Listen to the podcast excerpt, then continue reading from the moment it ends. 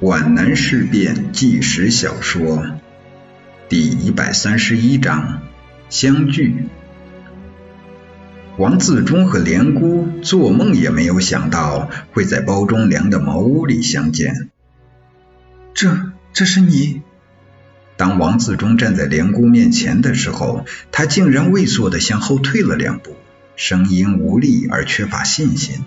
他还一直不能肯定站在他面前的就是日盼夜想的人，但是他在这微光照耀的黑漆漆的矮屋里，仍然看到他眼里闪烁着喜悦的光芒。你你你不认识我了？他立即扑过去，伏在他宽厚的胸前，放声大哭。钟良婶悄悄地躲到屋外去了。其实，王自忠和连姑都处在忘我的状态，周围的世界早已不存在了。他把泪脸扬起来，望着王自忠的胡子邋遢的脸，发出羞赧的会心微笑，两颊出现了一对深深的酒窝。他们都喝了过多的幸福之酒，虚脱了似的摇摇欲倾了。在他眼里，王自忠的黑苍苍的脸比原来更加英武了。你可回来了？他梦呓着，紧紧地揪住他的破棉袄。真的回来了？想叹息，他多么幸福啊！他已经不再是梦中的幻影，他能听到他的声音，触到他的目光，感到他的心跳了。砰砰砰！他的心跳得多么狂烈呀，好像要从胸腔里跳出来，蹦到他的怀里去。他感到他的炙热的体温了，这是多么诱人的青春的气息。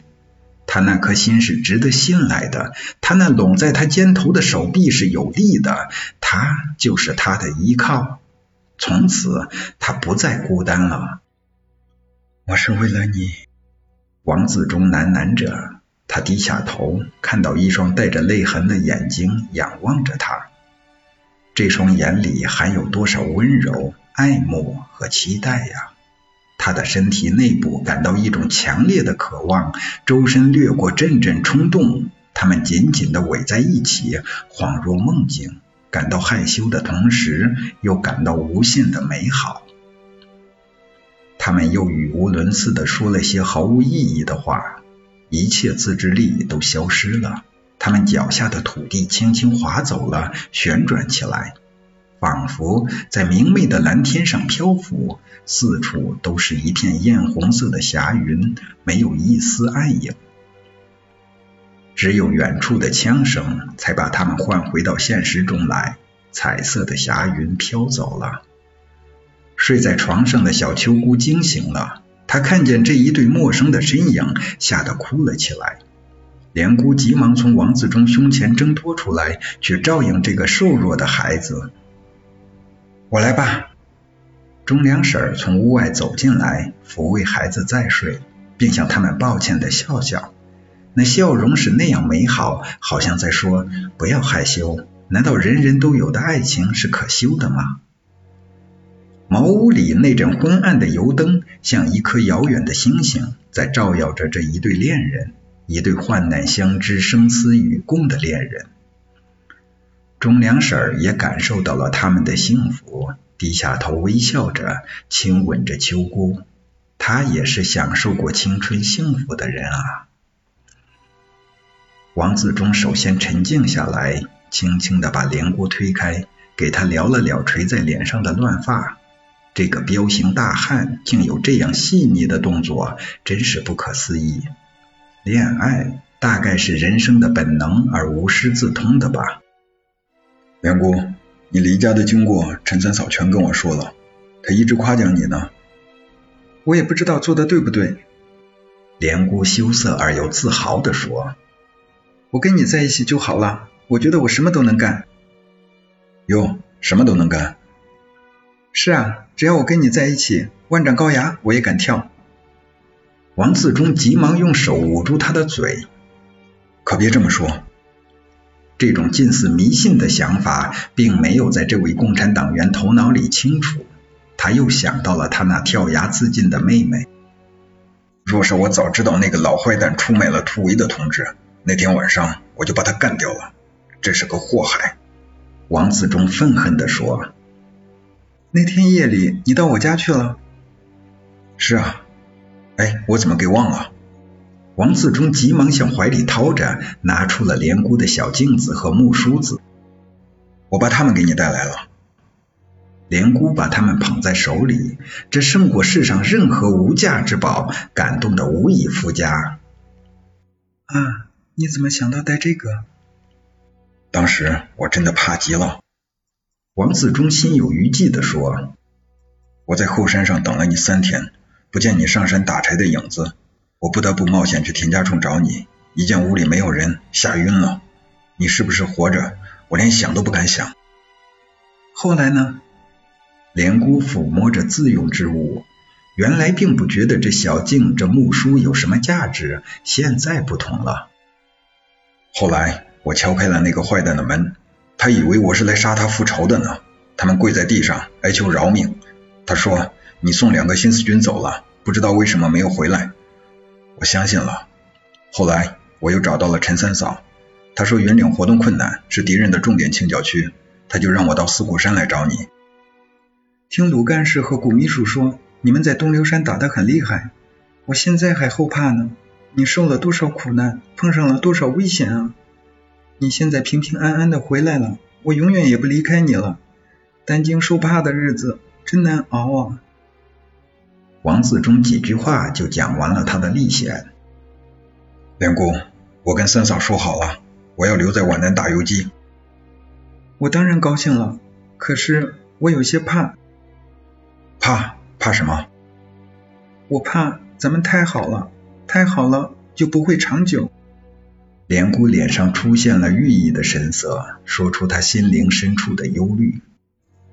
不要担心，我在湘赣边跟林营长一起打了三年游击，连根汗毛也没伤着。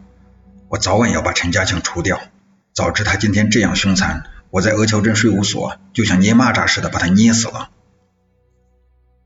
这是四股山密林中的一个烧炭棚子，未来的游击队的营地之一。陈三嫂跟卢敏、谷雪清迟到了。本来是夜间开会的，现在已经是元月二十三日的凌晨了。王自忠望了望晨光熹微的天空，东方呈现出鱼肚白，天边像抹了一层淡淡的红粉，西边的天际露浮着一片片灰云。他们初次见面时，都是无言的紧紧的拥抱。三嫂，岗哨排好了吗？王自忠问：“小根宝在那里？”三嫂指了指一棵高大的山毛榉：“有事他吹口哨。”王自忠看看他那掩在树丛里的乱蓬蓬的头发，他认识这个十四岁的孩子。这个孩子曾向他讨要过子弹壳，可是他说子弹壳要上交兵工厂再制造子弹，未能满足孩子的要求。现在不由得漾起一种愧疚之情。那好，咱们开会吧。王自忠郑重地说：“烧炭棚子可以坐下六个人，中间还空着原来烧炭人放锅灶的地方。我先说几句吧。”等大家坐定，他又说：“在战场上有个规矩，若是指挥员突然牺牲了，在他未指定代理人的时候，谁站出来指挥，大家就听谁的，因为情况紧急，不容许讨论，不容许推举。还有。”谁的职务高就听谁的。今天情况紧急，咱们还未能跟上级党联系上，我们不能等，我们要干。我提议，咱们先把游击队的组织成立起来。我同意。卢敏说。我也同意。谷雪清说。那么谁来负责呢？王自忠目视着卢谷二人说。我们三个都是连级干部。王自忠显示出过去所没有的干练。你们两个的文化都比我高，又都是军部的。哎呀，老王还绕什么弯子？卢敏心直口快地说：“咱们三个谁不了解谁？学清是个书生，我也没有打过仗，就是你带过兵，经历过三年游击战争，在这种时候，谁还有地位观念？那不就太低级趣味了吗？”谷雪清立即表示拥护。那好。咱们是军人，办事不行黏黏糊糊。我现在就把三年游击战争那套老经验搬出来，你们大家再提意见，看看行不行？不同意的可以争论。第一，我先宣布咱们游击队的成员：我，原工兵连连长王自忠，原保卫干事卢敏，原机要秘书谷雪清，原田家冲富康会主任陈三嫂。哎呀，陈三嫂也该有个名嘛！连姑抗议说：“忠良大叔总不能也叫陈三嫂吧？”可我不知道，王自忠的脸涨红了，抱歉的向陈三嫂笑笑。哦，我姑娘时的名字不好听，嫁了人就得顶上丈夫的姓，有什么不好听的？陈三嫂、陈三婶、陈三妹、陈三婆、陈三家里的、屋里的都行，就是得挂上个陈三。这个快乐的大嫂把大家引得哈哈大笑。老王，你们那里叫什么？叫媳妇儿？叫娘子？还是叫老婆？卢敏取笑的瞅瞅连姑，似乎这些称呼都牵着她的命运。叫堂客。吴雪清抢答提示的说着，摇摇头。还有的叫内子。嗯，没有哪个人能给妻子起个好名称，太遗憾了。连姑只是捂嘴笑着，然后说：“三嫂，你的名字真的不好听吗？你不是还上过学堂吗？连个学名也没有。”我的小名叫臭妮儿，老师起了个学名叫杨兰香，引得大家哈哈大笑，直到大家看到王自忠那板起的面孔，才忍住了笑声。的确不是嬉笑的时候，大家的心情却是轻快而兴奋的。革命军人包春生的父亲包忠良大叔，连姑。王自忠顿了一下，谁也没有开玩笑。站岗的陈根宝，我们有七个成员。还有包大婶，还有南铺的吴明三，谷雪清提议，他们放在编外。王子忠说：“你们不要担心人少，关键是要精干，将来队伍还要不断扩大。成员定了，咱们要给游击队定个名称，这个名称可大可小。我记得林营长在给我们上军事课的时候讲过兵法，在你弱了的时候，就得壮壮声势，以弱示强。”在你强大了时，为了麻痹敌人，就要以强示弱。他说，古代战争里就有增造减造之法。现在当然应该以弱示强。卢敏说：“我听说大别山以前几十个人的游击队都成游击师。陈家庆不是叫清剿大队吗？”王自忠说：“咱们跟他对等吧，就叫云岭游击大队。将来跟中心县委联系上以后，当然由县委来定。现在。”咱们七个成员也应该有个分工。我先提出意见，王四忠任大队长，陈三嫂给咱们游击队当政委。